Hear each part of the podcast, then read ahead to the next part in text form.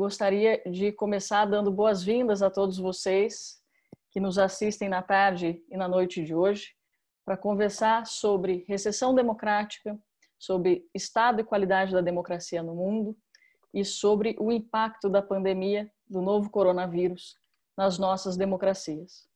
Nosso convidado especial de hoje é o professor Larry Diamond, professor de Sociologia e Ciência Política da Universidade de Stanford, a quem eu tenho a honra de ter conosco nessa próxima uma hora e meia, e também o comentarista junto comigo, o moderador do papo junto comigo, o sempre amigo e sempre parceiro Sérgio Fausto, da Fundação Fernando Henrique Cardoso, também cientista político, e a Fundação é uma das parceiras históricas da RAPS, a quem eu agradeço também a junção e a união para que a gente possa realizar esse debate na noite de hoje. Queria, mais uma vez, cumprimentar a todos vocês e explicar um pouco, de maneira muito breve, a razão pela qual nós estamos aqui hoje. A RAPS é uma organização com oito anos, que nasceu com uma missão que é muito desafiadora, sobretudo em tempos como o de agora. Nós nascemos com a missão de contribuir para a melhoria da democracia no Brasil e escolhemos fazer isso por meio do apoio e do desenvolvimento de lideranças públicas e políticas que se comprometam com um conjunto de valores e princípios. Essa rede hoje tem mais de setecentos, quase setecentos membros no Brasil inteiro, sendo boa parte dessas pessoas já no exercício de mandatos eletivos. E um dos núcleos, uma das razões principais do nosso trabalho, se relaciona com a qualidade da democracia.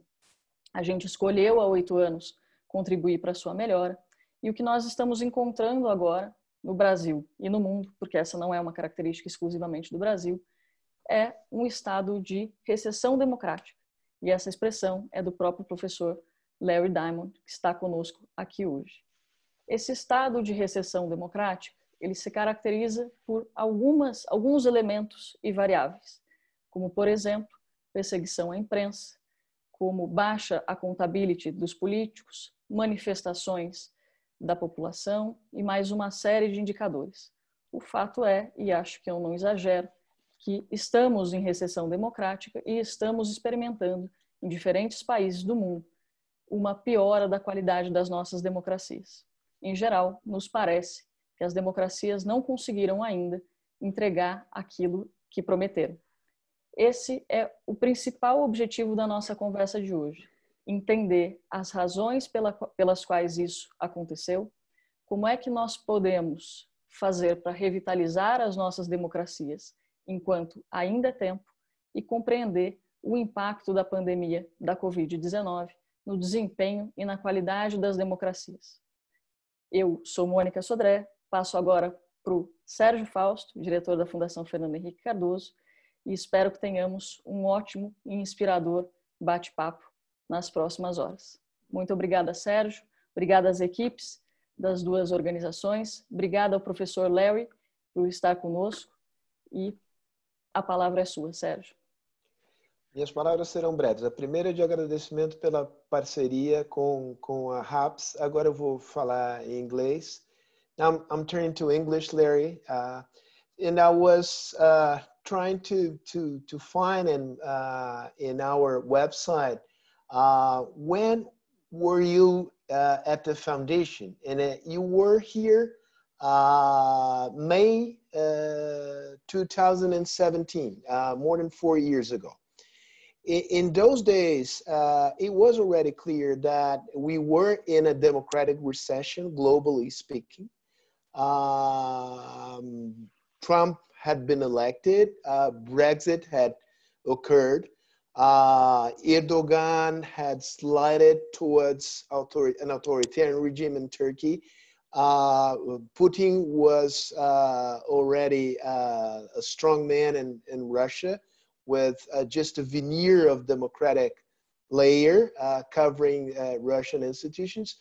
Um, so I think it's time to ask, four years after that, whether things have deteriorated further or improved since then in terms of uh, democratic trends globally.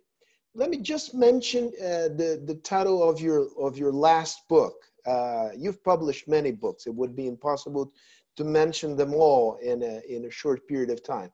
But it's, uh, it's Ill Winds, uh, Saving Democracy from Russian Rage, Chinese Ambition, and American Complacency. And let me just refer to the fact that we are almost on the eve of a crucial uh, election, presidential election in the, in the U S. So given the fact that uh, you were here four years ago and we are on the eve uh, uh, of a critical uh, American election, uh, how, how do you see uh, the the democratic recession going going for, for, forward? Are we entering uh, new and more dangerous territory, or can we be more hopeful in this in this regard?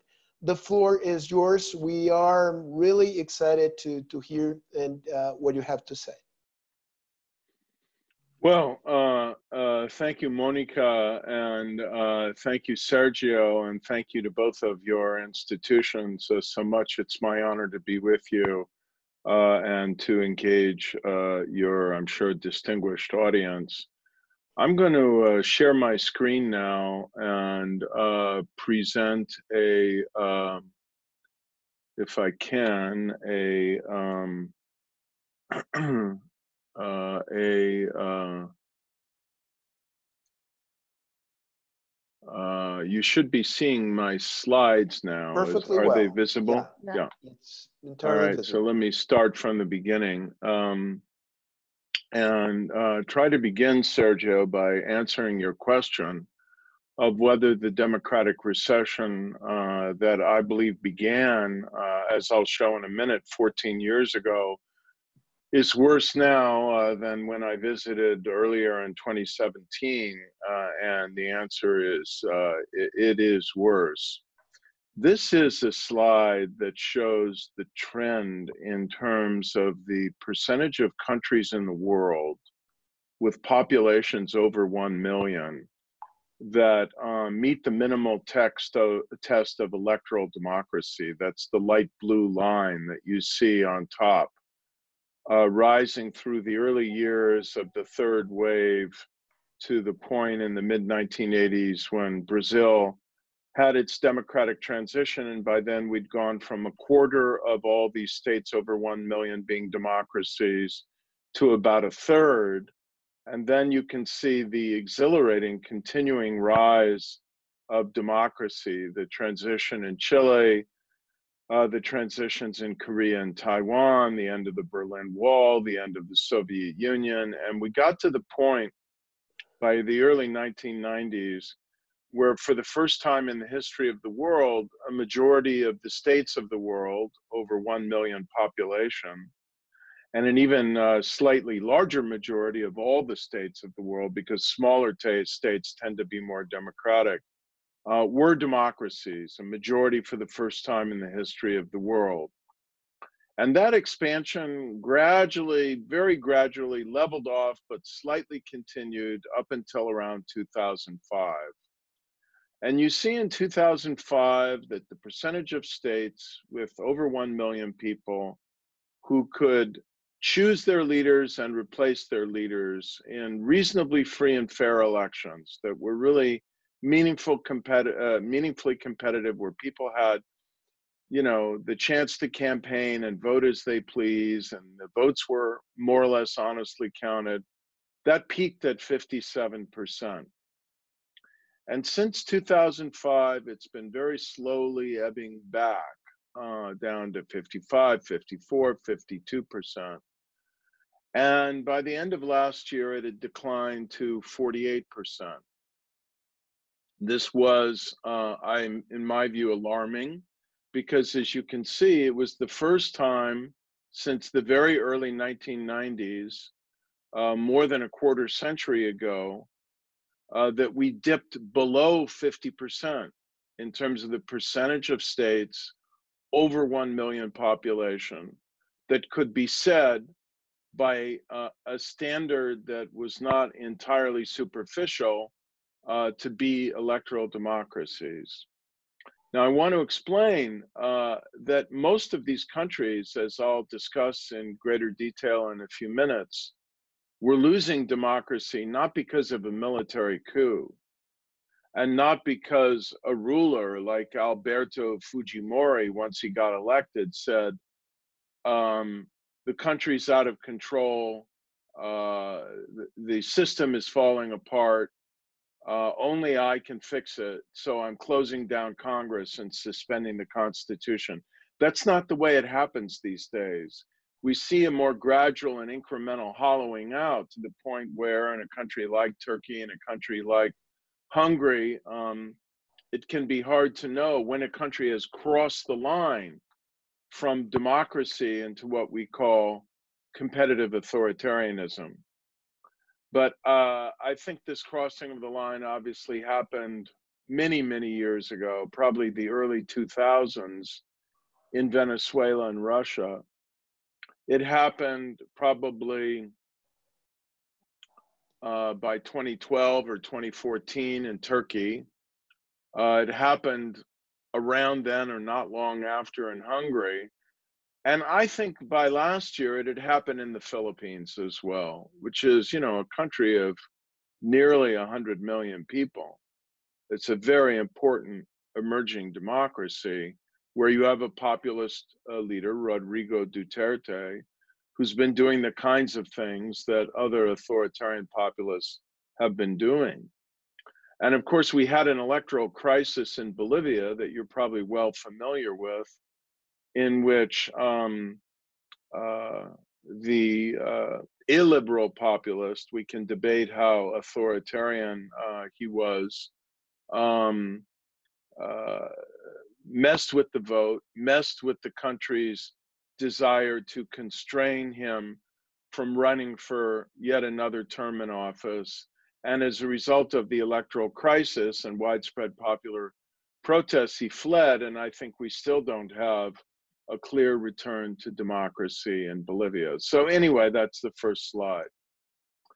Then secondly, we have here the annual trend uh, in terms of, in each year since the end of the Cold War in nineteen ninety-one, the ratio of countries that are gaining in any given year with respect to freedom um, as opposed to the countries that are declining.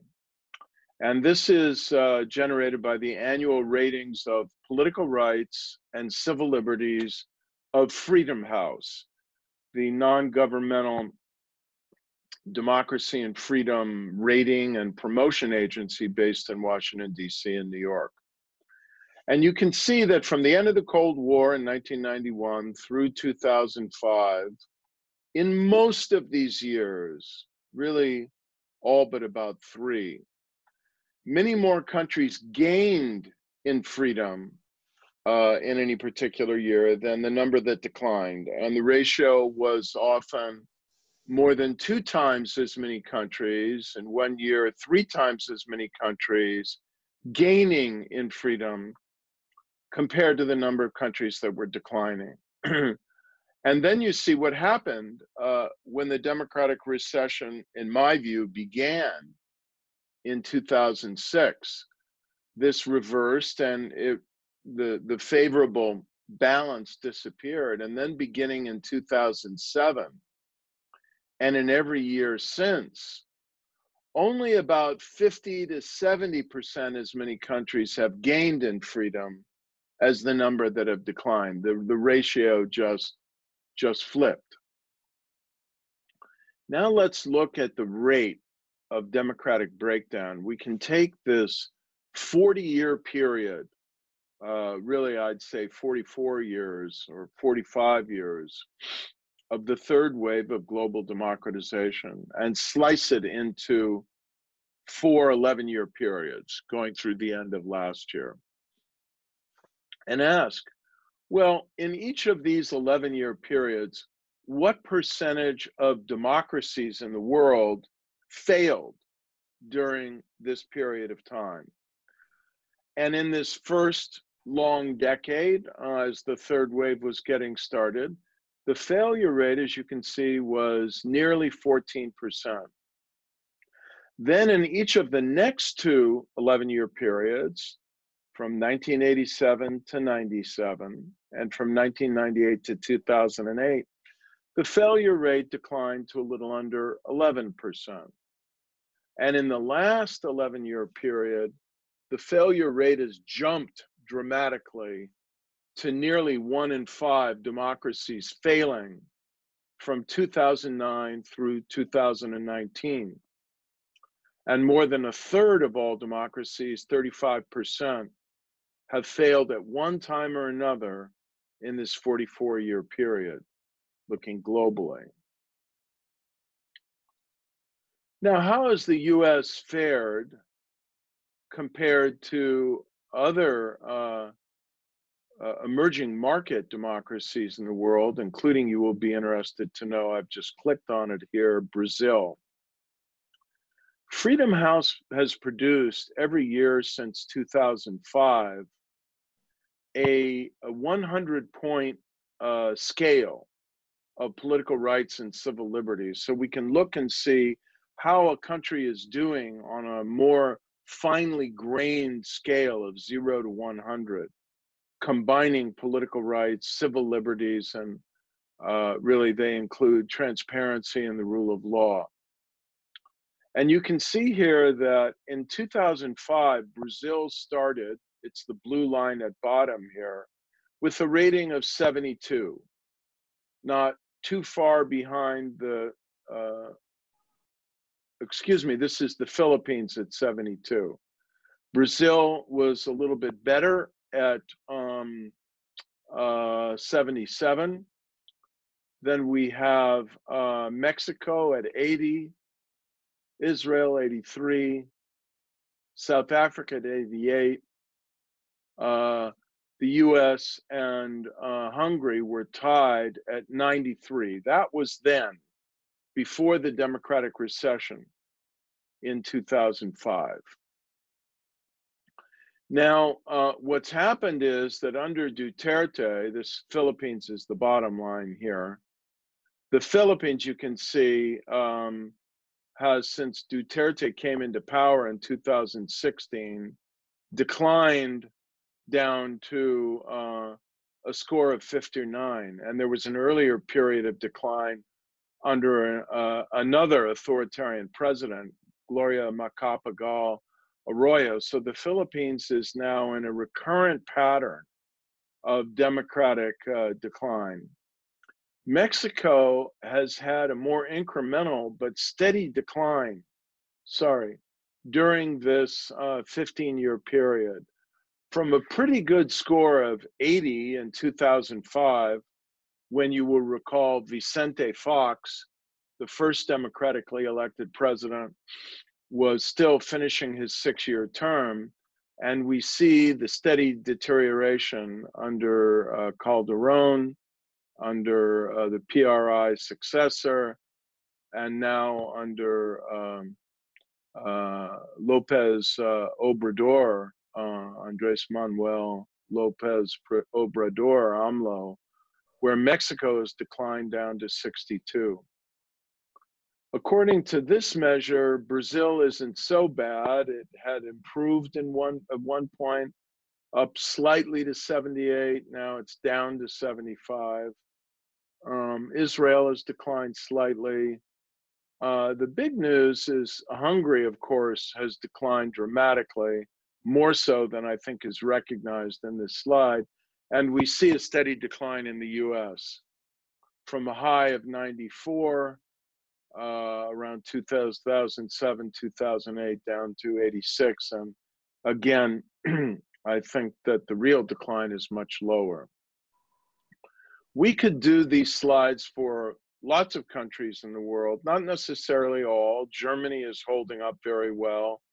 Many other European Union countries are holding up very well in terms of democracy, Canada as well. But many are in decline, and the reason, and many are failing, and the reason is why. So these, I think, are some of the big causes, and Sergio, in noting the title of my book, you've already noted some of them. Um, democracies are uh, performing rather poorly in many cases in controlling corruption and crime, and in uh, assuring economic fairness and economic security for their inhabitants. Uh, this was a major factor in the rise of Duterte uh, in the Philippines, and most um, populists who win at the ballot box do so with a narrative railing against the corruption of existing elites. I think perceptions of accelerating globalization have heightened this uh, anxiety among voting publics. People are afraid of losing national sovereignty and control. Where there is uh, immigration coming in, challenging uh, more homogeneous culture, maybe in Europe in particular, or at least uh, populists can exploit the fear of this, that enters in, the fear of losing economic sovereignty and losing jobs enters in. The growing role of social media in polarizing uh, political dialogue and political loyalties, and providing a instrumentality for disinformation by domestic and international actors to fan polarization and distrust. The diffusion of authoritarian leadership models across borders, the decline of the United States as a model of democracy seen as worth emulating, and as a country committed to promoting democracy, and then this very, very dangerous rise of Russia and the, uh, China as authoritarian actors trying to intervene in the politics of other countries. With this, we see the rise of illiberal populism.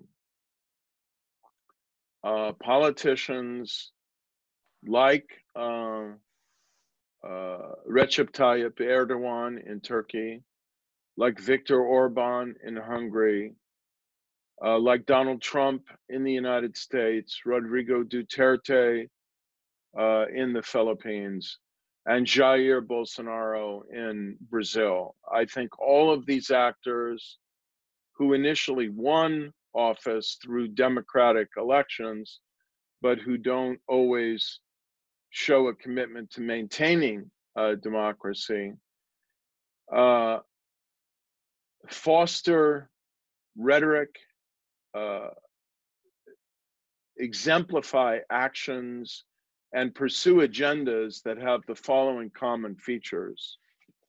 First of all, they are anti-elitist, and indeed they depict elites as um, uh, evil, corrupt, uh, and uh, different than ordinary legitimate uh, members of society.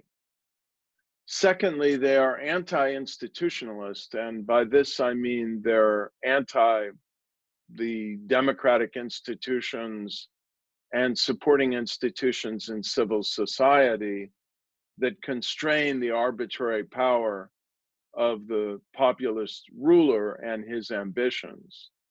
And they foment acute popular distrust of existing institutions, uh, the established media, businesses, the courts, Uh, liberal civil society organizations, uh, and so on and so forth. Third, and crucially, they're anti-pluralist. Pluralism means a plur plurality of views and interests, and that we don't have any monistic, hegemonic presumption that only one set of interests, only one political program, Uh, only one political formation, party, or leader uh, is legitimate. That in a democracy, we have to recognize the legitimacy of and celebrate um, political differences, ideological disagreements, uh, divergent parties and programs. Populists reject that and claim that their program, their agenda, their anger, their ambition represents the only legitimate entry into the political arena. And therefore, they are illiberal. They are intolerant of political differences and intolerant of religious, ethnic, or other minorities, including indigenous peoples. Fifth, they're hegemonic, as I've already implied. That is the flip side of anti-pluralism. They literally do claim, and if you look at their language, you can find ample examples of it, to be the only legitimate representative of the true deserving people. And those corrupt, self-serving, established, decadent elites, they represent the non-deserving people, the culturally decadent, uh, globalizing uh, betrayers of the country. Sixth, they don't really believe in representative democracy with its checks and balances and need for negotiation in the parliament over different interests. They believe in plebiscitary democracy, and that is the people vote, they elect a Bolsonaro or a Trump or an Erdogan, and then that leader who's been invested with the only really legitimate power in the country, in their view, should be free to do what he wants, to overrun institutions and uh, put into place the will of the people, of course, as he defines it. And seventh, they tend to be hyper-nationalist, xenophobic, and opposed to global engagement, in part because it brings pluralism, complexity, diversity, and all the things they distrust. These illiberal populists, uh, budding autocrats, as I said, don't generally seize power uh, in one fell swoop through a military or executive coup. They pursue what I've defined in my book as the autocrats' twelve-step uh, program. You begin by demonizing and delegitimating the political opposition as undeserving of a place in the political system because they're selfish, morally compromised, decadent, discredited elites. You then move to undermine the independence of the courts, who might prevent, present a check on your power.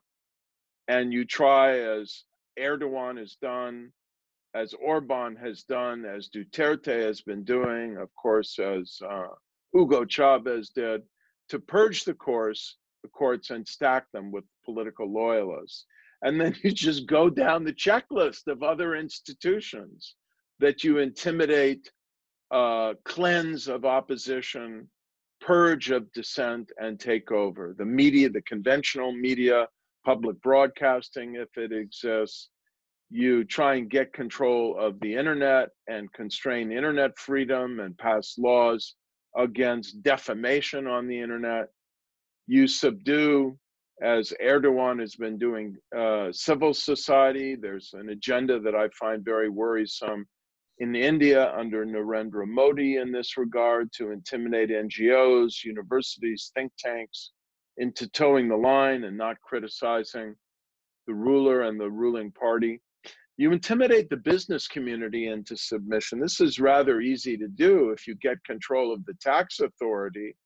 You go to businesses and you say, look, you know, uh, we might have a very large tax bill that you have to pay here uh, that uh, might force you into bankruptcy unless you want to uh, stop criticizing me and the ruling party and start supporting us and stop supporting the opposition. And gradually, you just keep squeezing uh, and tightening the noose until you've taken over the state bureaucracy, the security apparatus, rigged the electoral rules as Erdogan and Orban have done, and barricaded yourself in power so that you just repeat steps one through eleven. The pandemic now uh, presents a kind of made in heaven opportunity for um, Uh, these aspiring autocrats or existing autocrats to further tighten restrictions on freedom and um, create a more authoritarian situation in the name of public health and security. And you can see how different regimes have used the excuse of the COVID nineteen pandemic to um, suspend elections, suspend freedom of movement and assembly, ban the physical printing of newspapers, or ban opposition journalists and critics, prosecute them for disloyalty, heighten news censorship, implement invasive state uh, mobile tracking devices on people's cell phones that might not be removed after the pandemic, and of course, launch a brutal global disinformation campaign against democracy. So we've got to fight back. Uh, I have two uh, slides to conclude with. Uh, one is how to fight back against authoritarian populism. And the most important lesson I've learned um, from observing what Democrats have done to regain power in Greece against the left-wing, illiberal populist government, to win uh, municipal power in several cities in Turkey, despite the massive electoral advantages of Erdogan and his Justice and Development Party, uh, and uh, to win the mayorship uh, in Budapest, in Prague, and the other electoral gains that democratic forces are making. I think these are the lessons that we all need to bear in mind. Number one, do not play into the polarizing rhetoric or strategy of the illiberal or authoritarian populist. The challenge needs to be to transcend populist polarization and not reinforce it. Therefore, create a big tent politically that speaks to and welcomes in the previous supporters of the authoritarian populist. If you treat everyone who voted for an illiberal populist in the last election as stupid or evil, you're not going to get to the broader coalition that's necessary to um, uh, push this into retreat. Democrats need to lead. Unfortunately, I would say uh, this is a hard lesson, not with democracy issues, but with bread and butter issues that speak to people's economic and social needs and anxieties and the failures of the populist government. And they're always there sooner or later to deliver. And related to this is the fact that because populism is um, Uh, lacking in respect for institutional constraints, judicial and legislative oversight, pluralism and the rule of law, inevitably it descends into really serious corruption. And this corruption needs to be exposed and it needs to be made an issue of. And that can do a lot to discredit the populist ruler and party and mobilize support for the uh, liberal opposition. Democrats can identify reforms to improve democracy, but it's, in, it's an illusion to think that these alone can be the centerpiece of the campaign. People want to be proud of their country in an age of um, anxiety about globalization. Nationalism is a resurgent phenomenon.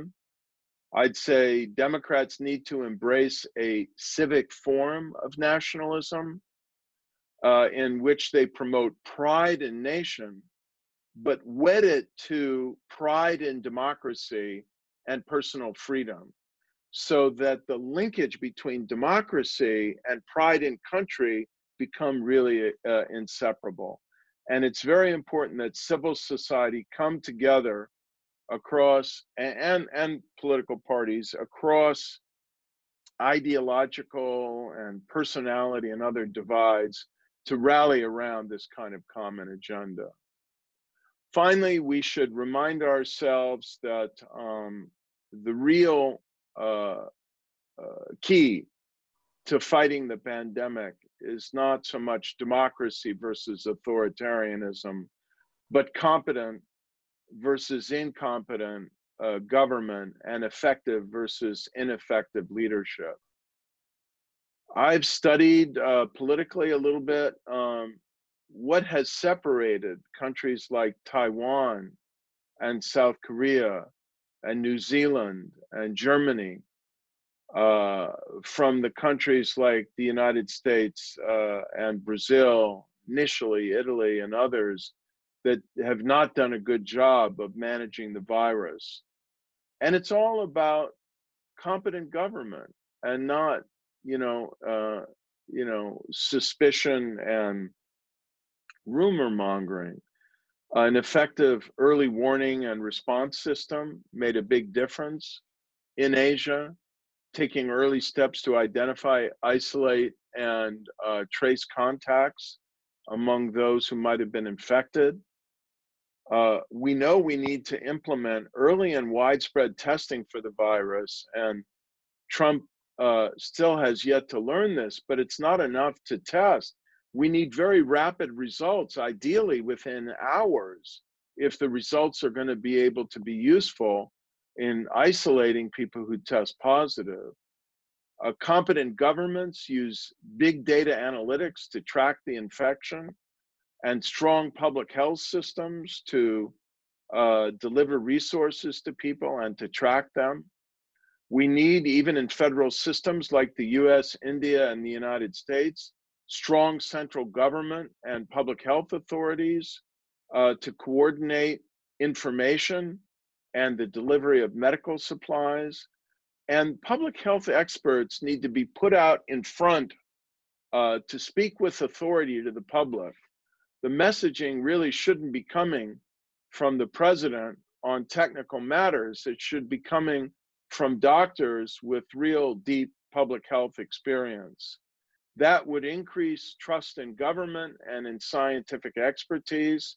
It would lead, hopefully, to everyone wearing face masks, using hand sanitizers, exercising social distance. We know these are the things that need to be done in order to control the virus. Uh, and hopefully out of that would come more affordable and widely accessible healthcare for those who do become infected, and a renewed sense of social solidarity that if we cooperate and don't allow authoritarian populists to divide us, we can both defend our freedom uh, and uh, roll back this terrible virus. Thank you. Thank you so much, uh, Larry, for this uh, excellent and comprehensive presentation. My, my head is bubbling with with questions, but I, ladies first. So Monica, please ask the, the first question. Okay, Professor, thank you so much. I'm gonna speak in Portuguese as we spoke before. Uh, professor, eu, tenho, eu gostaria de explorar inicialmente duas questões, antes de abrir para as do Sérgio e as do público, especialmente sobre os seus slides finais, em que o senhor trata como combater o populismo, né? E aí eu vou fazer primeiro uma interpretação minha das suas informações, para depois fazer as duas perguntas. Eu tenho a impressão de que existe um padrão e um certo método nesses populismos que o senhor menciona. E eles, dentre as características comuns que o senhor também aponta, existe é, o uso massivo ou maciço de mídias e redes sociais Para, é, se, para que essas pessoas possam se comunicar diretamente com os eleitores e também é, para que, a, a gente está assistindo isso no Brasil, mas isso não é característica exclusiva nossa, para fazer uso de campanhas de desinformação em massa, com o objetivo último de atrapalhar a percepção das pessoas sobre o que é verdadeiro e o que é falso. Isso tem consequências para a democracia, porque afinal democracia tem a ver com confiança e com tomada de decisão, e se, portanto, a informação que chega às pessoas chega com uma qualidade ruim, ou nós não conseguimos, enquanto sociedade, discriminar o que é verdadeiro e o que é falso, isso tem consequências para a tomada de decisão que não são pequenas. Dentro da rede RAPS hoje, como eu mencionei, nós temos um conjunto grande de atores já no exercício de mandatos eletivos. São homens e mulheres nas prefeituras, nas câmaras de vereadores, no Senado Federal. E nós temos um senador, que aliás está nos acompanhando aqui, que tem uma teoria, e, e eu acho que, e aí eu começo a encaminhar para a minha pergunta, que as redes sociais foram é, bastante habilidosas, as plataformas de mídias e de redes sociais foram bastante habilidosas em fazer com que o debate fique mais polarizado e mais extremo.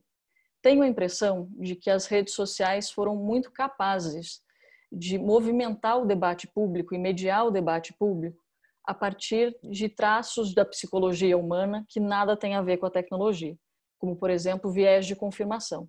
O fato de que todos nós tendemos a achar que a nossa posição de mundo, a nossa visão, está correta e que a dos outros não está.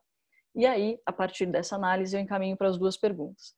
A primeira delas é se o senhor acredita que, sendo hoje as plataformas e redes sociais moderadoras do debate público e, portanto, hábeis em, não vou dizer exatamente manipular, mas induzir um comportamento mais anti e raivoso por parte dos cidadãos e eleitores, se eventualmente o que pode acabar acontecendo é que os políticos moderados, É, razoáveis, digamos assim, acabem perdendo espaço na política, acabem ficando de fora do debate público por serem incapazes ou se recusarem justamente a mover o cidadão e o eleitor a partir desses aspectos mais raivosos que os técnico, tecnopopulistas parecem ser muito hábeis. Essa é a primeira pergunta.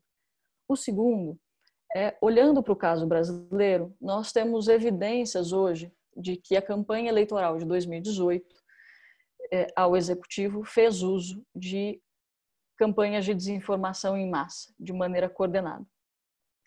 E eu tenho a impressão de que, embora as fake news e a desinformação sejam eh, elementos novos por conta do alcance que a tecnologia proveu, no fim, a nossa discussão deveria ser, neste aspecto específico, como garantir menos, que o dinheiro desequilibre menos o processo eleitoral.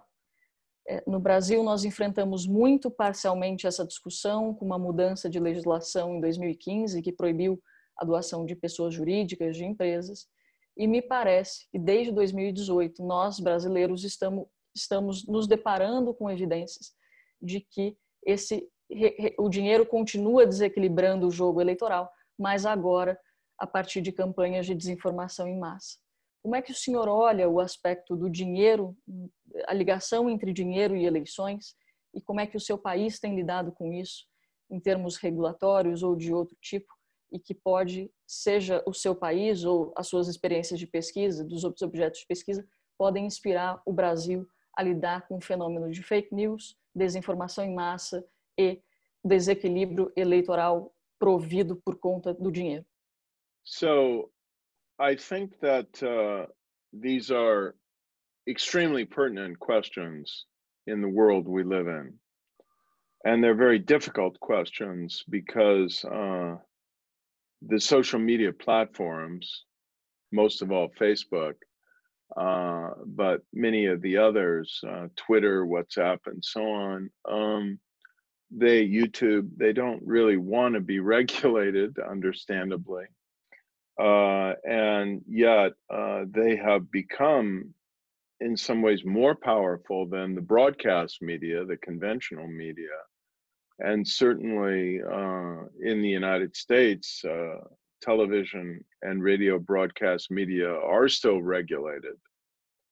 Um, so what to do? Uh, I think that it's better if they take the initiative to regulate than if we have legislation to regulate. Uh, but if they don't take the initiative, I think we have no choice but to move forward to some sort of um, legislative uh, uh, initiative. Facebook um, has taken the first step toward potential regulation of this problem by appointing an in, in, independent advisory panel to um, advise it on content moderation and on what to uh, take down.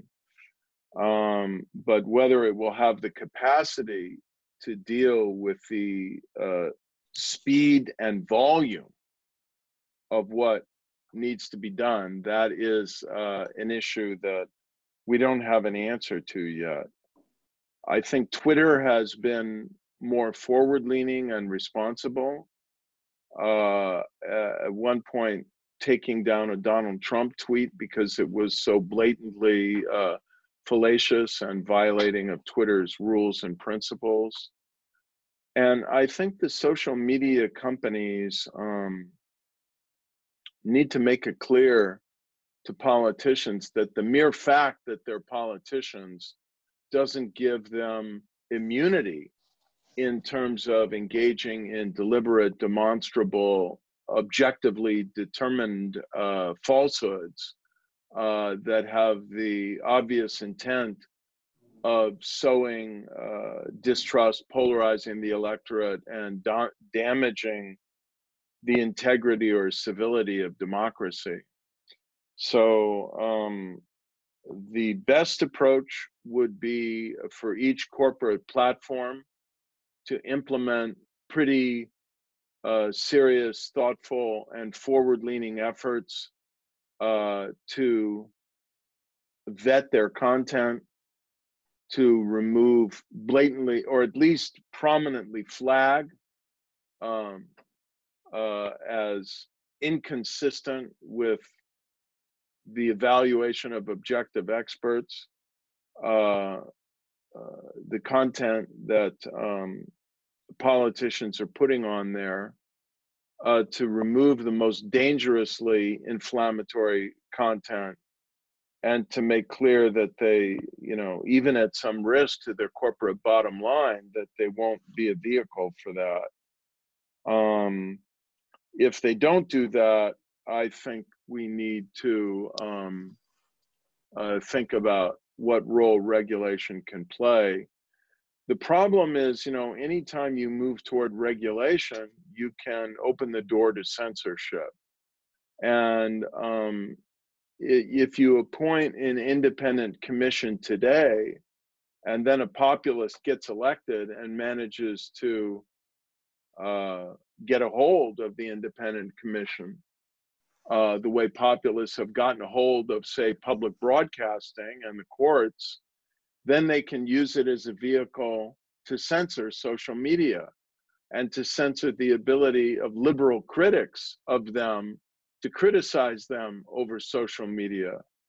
So you've got to be careful um, about that. With respect to campaign donations, I believe uh, in radical transparency, and there needs to be Uh, immediate reporting of all online campaign donations and also all online um, political advertising should be immediately disclosed, and no social media company should be allowed to post a campaign ad uh, on the internet that is accessible to a particular country in advance of an election, unless the true source of funding for the political ad is uh, determined and revealed.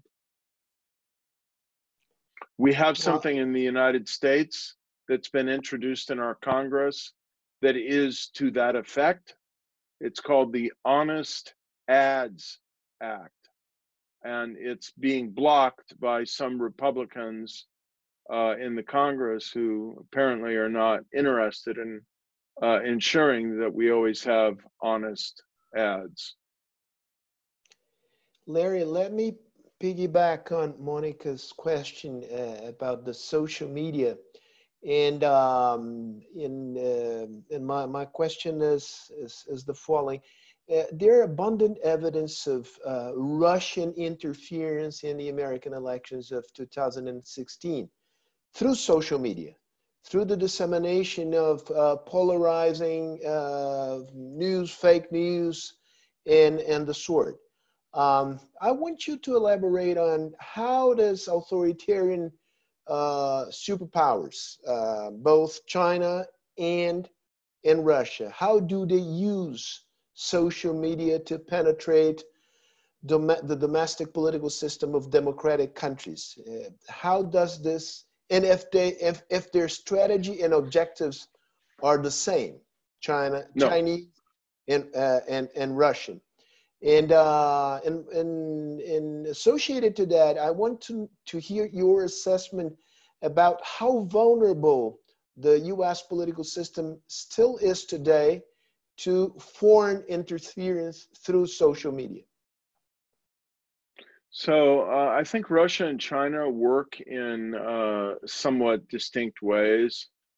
Russia has been more aggressive and specific and skillful, uh, and in a way I would say organic in its social media intervention by um, launching this factory in Saint Petersburg called the Internet Research Agency that has hired, sponsored, organized uh, an army of trolls to assume fake identities, uh, American identities, uh, set up fake Twitter and uh, Facebook accounts, and then claim to be uh, Black Americans uh, who, you know, are radical believers in uh, social justice for Blacks, and they're so radical they think Blacks shouldn't vote because uh, the whole system is corrupt. And others who think that Black Lives Matter is a fraud, and then they try and pit the two groups against one another. Um, I think we can expect this time, there was some of this in twenty sixteen, I expect more of this in twenty twenty, that these Russian actors will um, try in very targeted ways to spread disinformation about the voting process itself. So they may go into African American or Latino websites, claim to be members of that community and say, well, we have to be sure to vote, you know, and then give the name and address of a fake polling station. So people go there and they're not able to vote. That's an example of disinformation. Or give uh, erroneous instructions on how to cast a mail ballot in a way that will lead people to disqualify their mail ballot. Or I can think of a, a thousand other ways they could promote cynicism or, um, you know, undermine the integrity of the electoral process, including uh, what we know Russia did in twenty sixteen, which is uh, infiltrate the voter registration databases of all fifty states. Well, last time they uh, broke into the databases and apparently didn't do anything to sabotage them. This time, maybe they'll knock, you know, every seventh Latino name off the voter register so that when they go to vote in some states, they won't find their names on the voter register at the polls, things like that. Um, so it's both social media intervention and fraud and polarization and um, stimulating of anger and outrage and so on. And it's also deliberate Uh, fraud, intimidation, and undermining of the integrity of the vote. And then, you know, you've got the doxing, the stealing of uh, documents and trying to spin those into a scandal. Uh, China hasn't been doing any of that that we know of. The Chinese strategy is more in terms of global propaganda, uh, in terms of putting out a narrative a narrative about the United States as ineffective and decadent and uh, democracy isn't working and so on. But the Chinese either haven't made a decision to intervene in such a fine-grained, subtle way in the American electoral process, or they don't know how to do it with the skill that Russia doesn't, doesn't mean they won't try in the future. Then there's a debate about, you know, who each side, each country wants. Uh, there's little doubt, and we have uh, more recent reports from the intelligence uh, authorities that Russia helped Trump to be elected and now wants to help him be reelected. China, uh, it appears, may be wishing for Biden to be elected, though if you think about it, they should be hoping that Trump will be reelected because um, he's done a pretty good job of unilaterally dismantling American, dismantling American uh, power and credibility in the world, and that opens the door for China to assert itself in terms of global leadership. I want to delve into the, let's say, the the domestic failures of democratic regimes and focus on, on the U S. Let me, let me put it in a provocative way. Um, w- which is the, the biggest threat to, to, to democracy in, uh, in the U S? Uh, Russia or Donald Trump? Oh, uh, I think uh, unambiguously Donald Trump. Now, the two are uh, joined at the hip, so it's hard to separate them. Uh, and Russia is clearly working to try, and as I said, I don't think there's any doubt about this. It's certainly the unanimous conclusion of our intelligence agencies working once again to try and elect Donald Trump. But there's a limit to the damage that Russia can do on its own, and Russia wouldn't have the scope to do this damage if it weren't for the fact that they have Donald Trump to support and promote and uh, quote and, uh, you know, use uh, in their various digital and geopolitical efforts. But uh, it's Donald Trump, not the Russians, who's trying to destroy the U S Postal Service in order to uh, prevent people from voting by mail.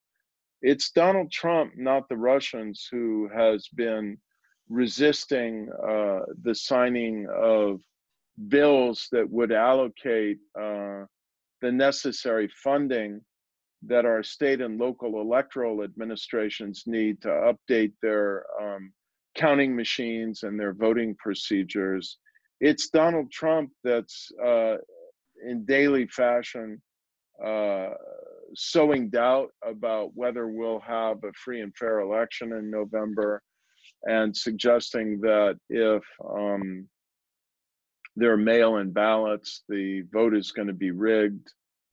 Uh, it's Donald Trump who has been uh, firing, I think now, five inspectors general of different agencies uh, who have been investigating fraud and abuse of power in several different cabinet departments in the United States. Uh, it's Donald Trump who has been violating federal laws against the use of public office for personal financial gain. Uh, these are not things that Russia's doing.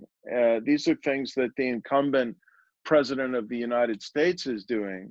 And all of these things and more uh, would be impeachable offenses uh, and should have resulted in the impeachment and removal of Trump, but for the success that Trump has had in intimidating members of the Republican Party uh, into quietly going along with this, even though most of them understand that it's outrageous and dangerously uh, uh, undemocratic behavior. But, you know, Trump has mobilized the base of the Republican Party, and Republican senators and members of Congress fear crossing him. And, and, uh...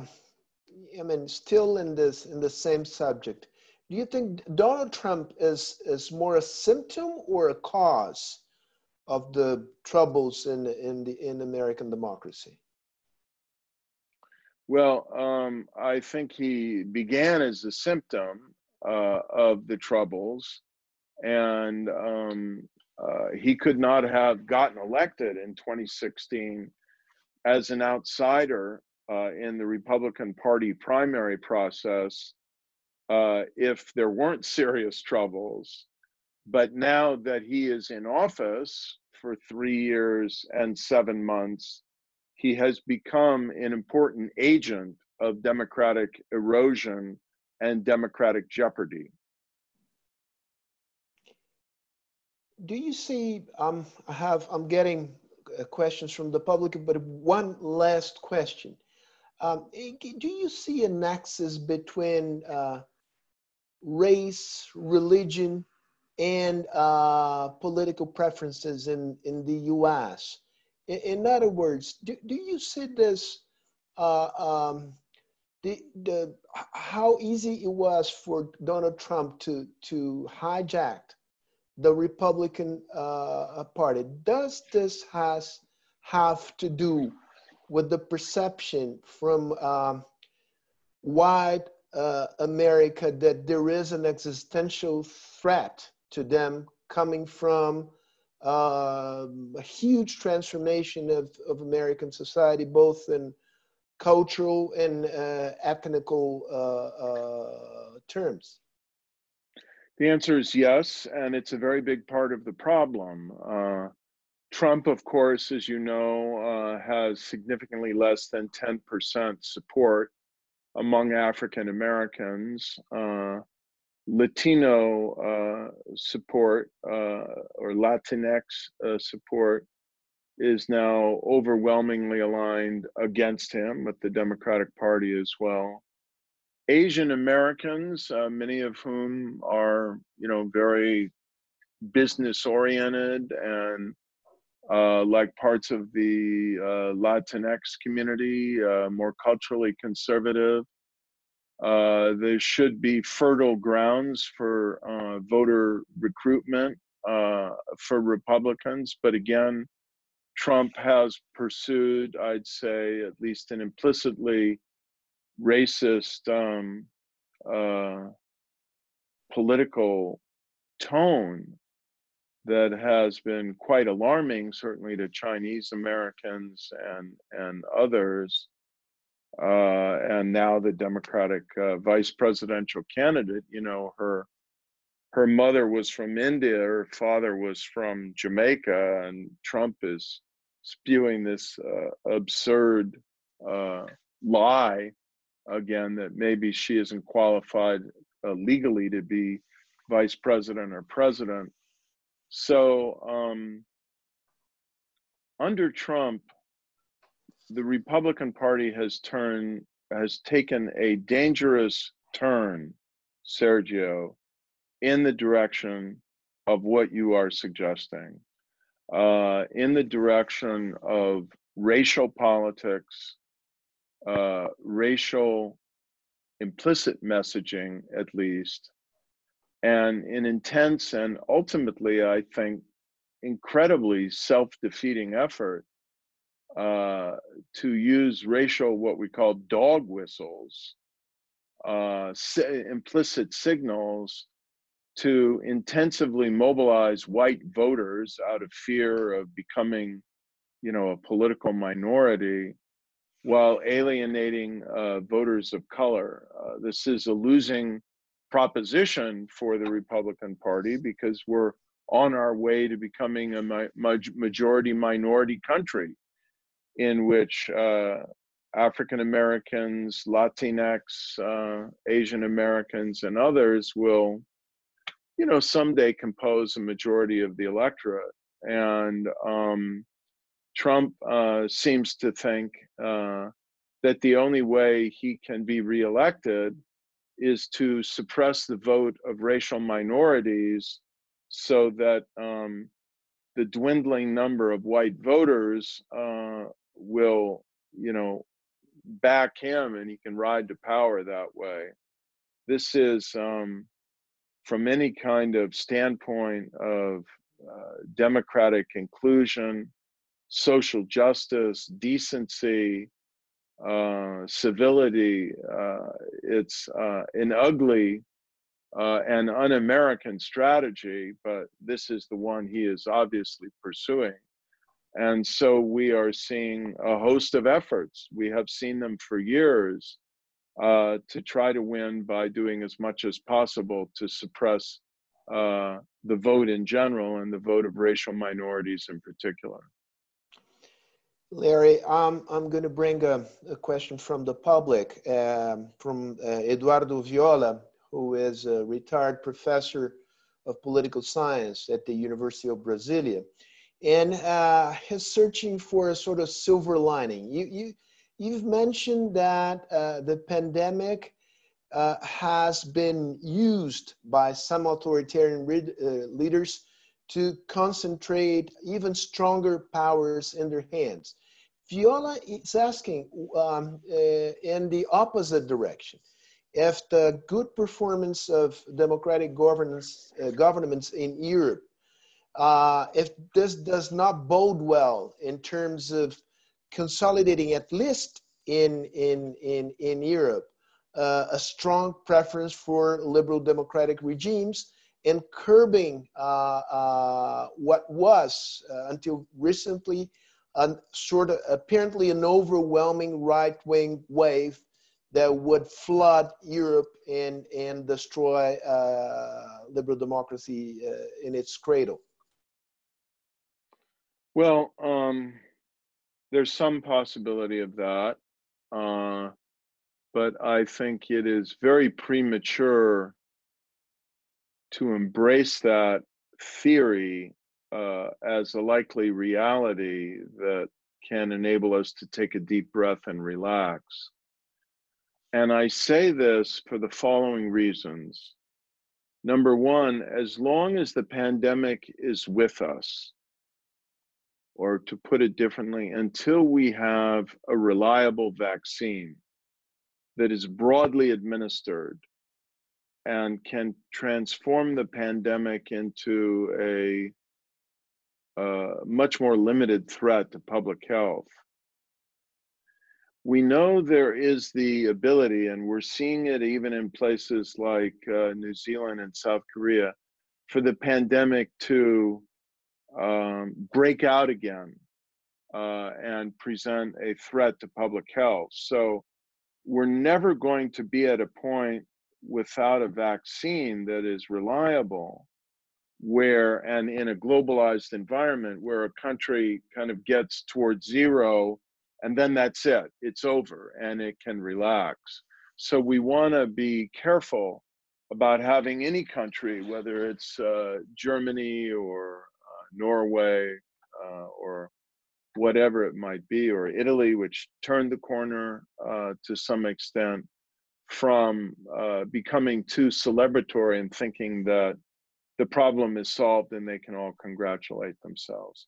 Secondly, um, even if they uh, continue to do a good job of managing the pandemic, uh, we are in a global economic recession, and that is affecting countries in Europe uh, to some extent, not as severely as in the United States, but to some extent.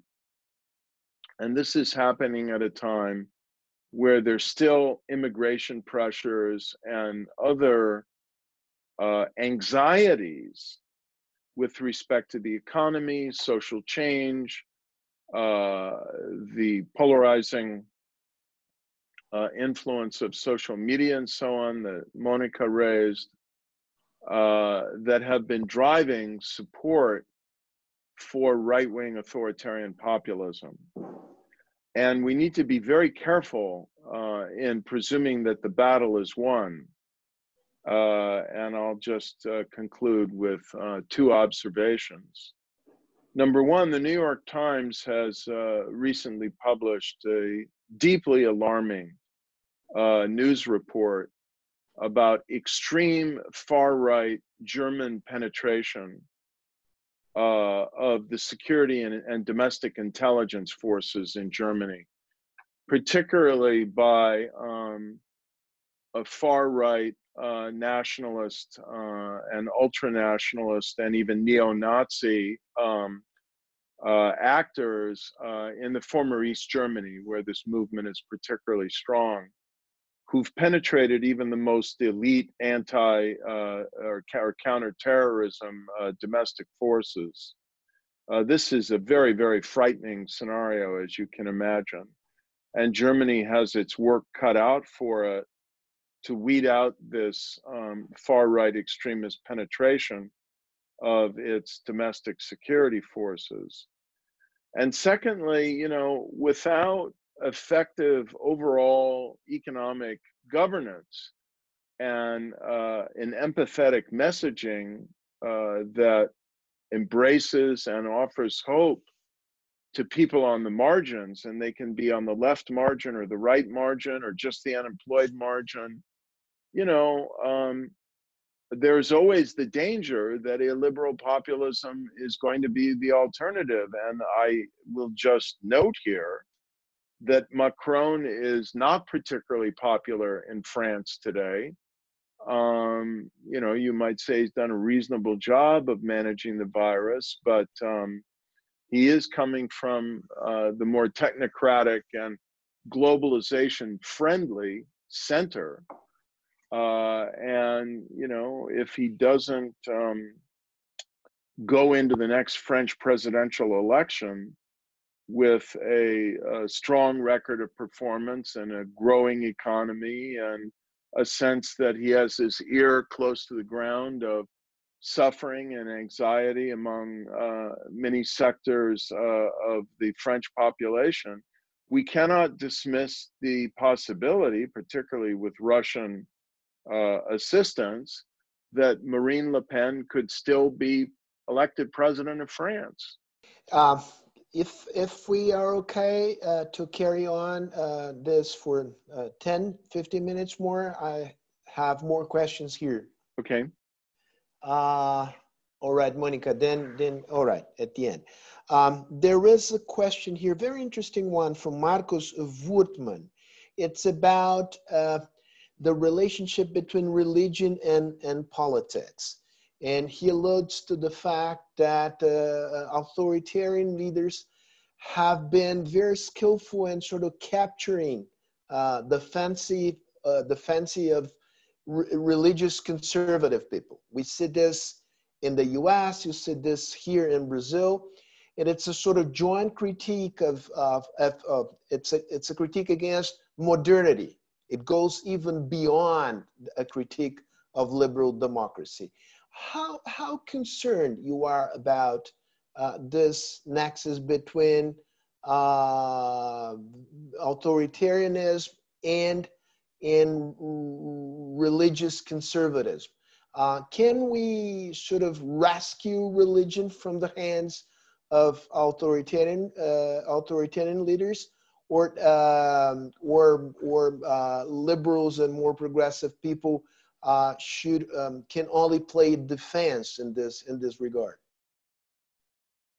Well, it's a really interesting and important question, and um, I think the questioner is quite right to uh, note how common it is among authoritarian populist projects around the world.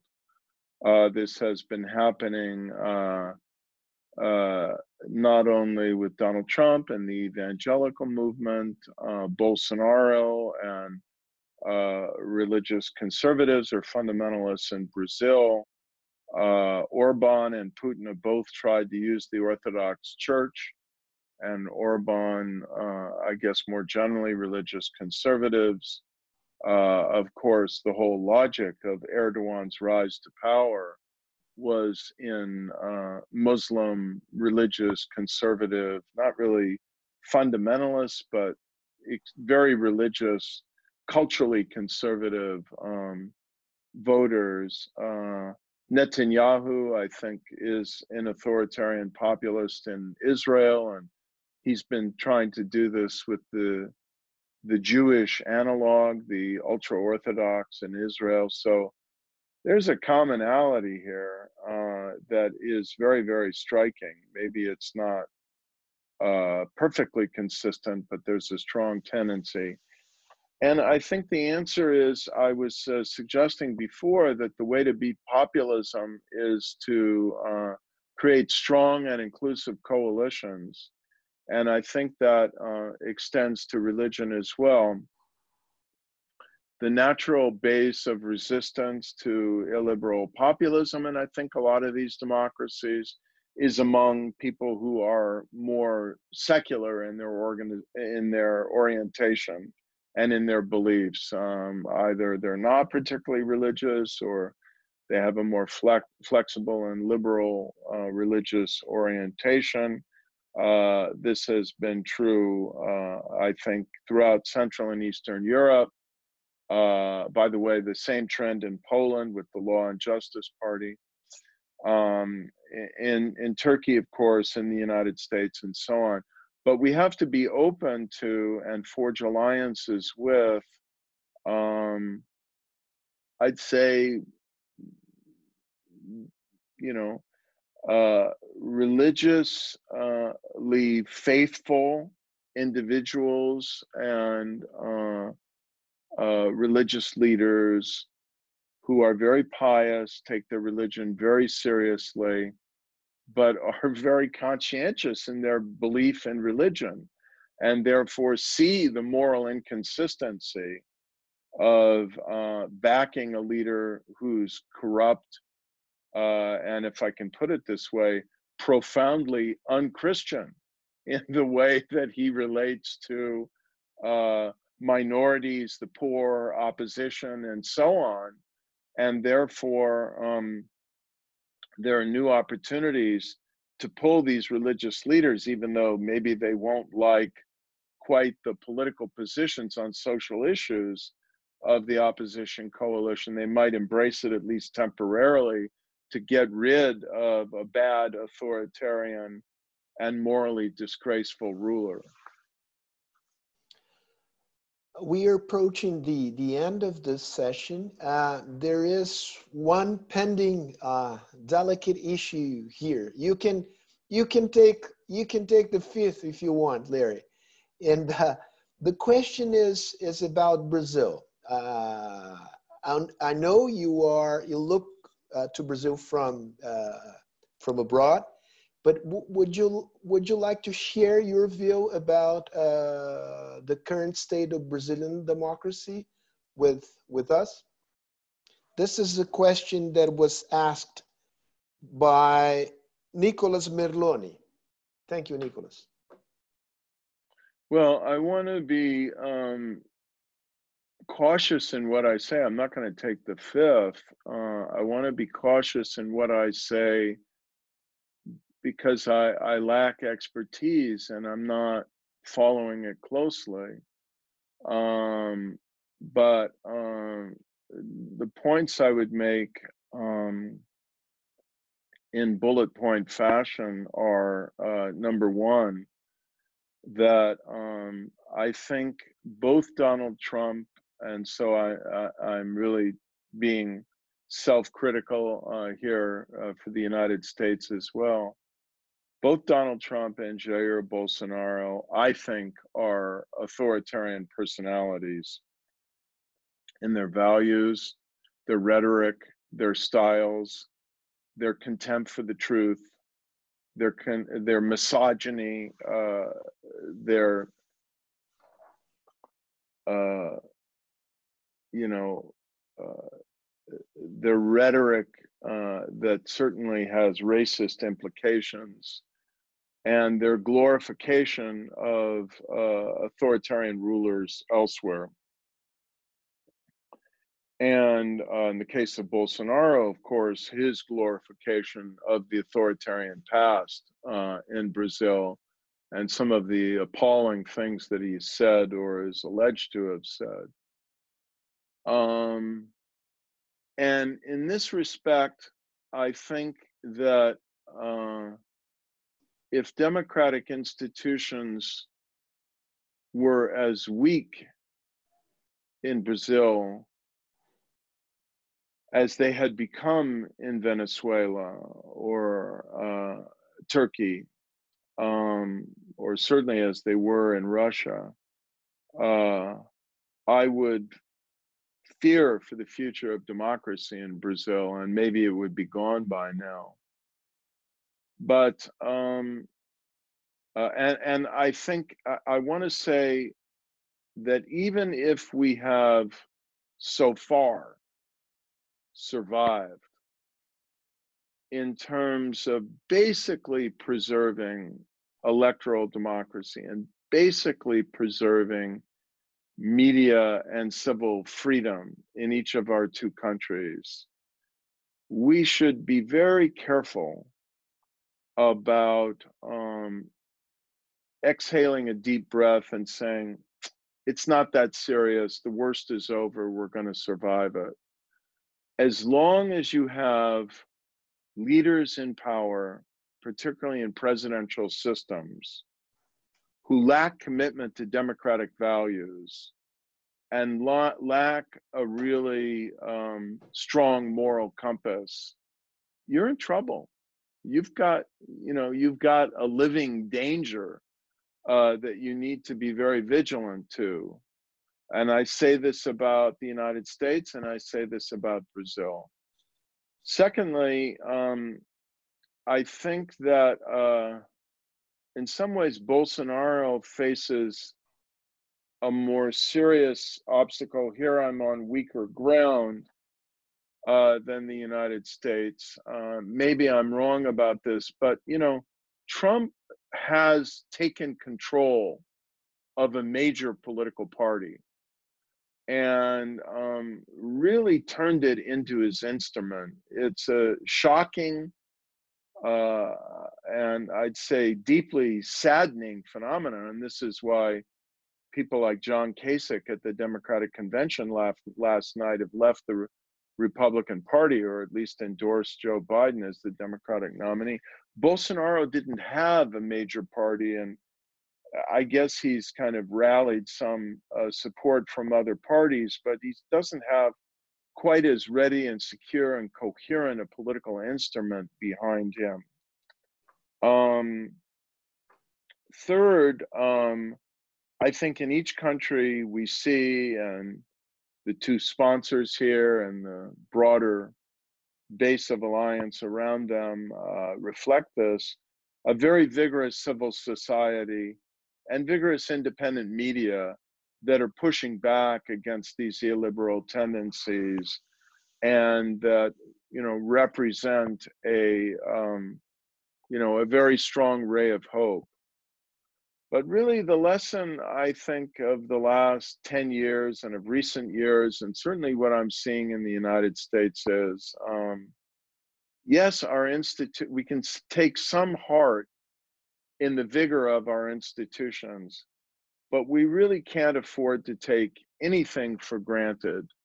And we have a lot of work to do, both uh, with public opinion uh, and in the political and institutional arena, to ensure that uh, authoritarian ambitions do not become authoritarian realities. Let me just, in, in the name of the Cardoso Foundation, to thank you so much for this very thoughtful presentation and the ensuing conversation. It, it was really a delight. Thank you. Thank you so much. And thank take, you. take good care of yourself. We need you.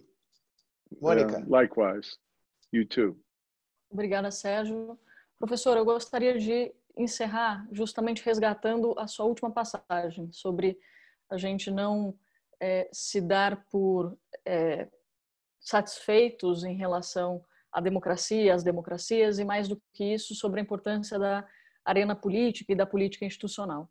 Como eu abri comentando e falávamos no, no bastidor também, esta organização que hoje eu tenho o privilégio de dirigir é uma organização de natureza política. E estão nos assistindo aqui candidatos e candidatas, pré-candidatos e pré-candidatas, esse é o termo correto da nossa legislação hoje para ser utilizado, que vão disputar eleições a prefeito e vereador eh, em novembro desse ano. E existem conosco hoje também eh, muitos eh, prefeitos e vereadores e deputados já no exercício dos mandatos também acompanhando essa discussão. Hoje é dia dezoito de agosto e nós temos um cenário muito triste no Brasil. Primeiro, nós somos, junto com o seu país e o México, nós compomos a trinca dos países que têm desempenhado pior em relação à Covid.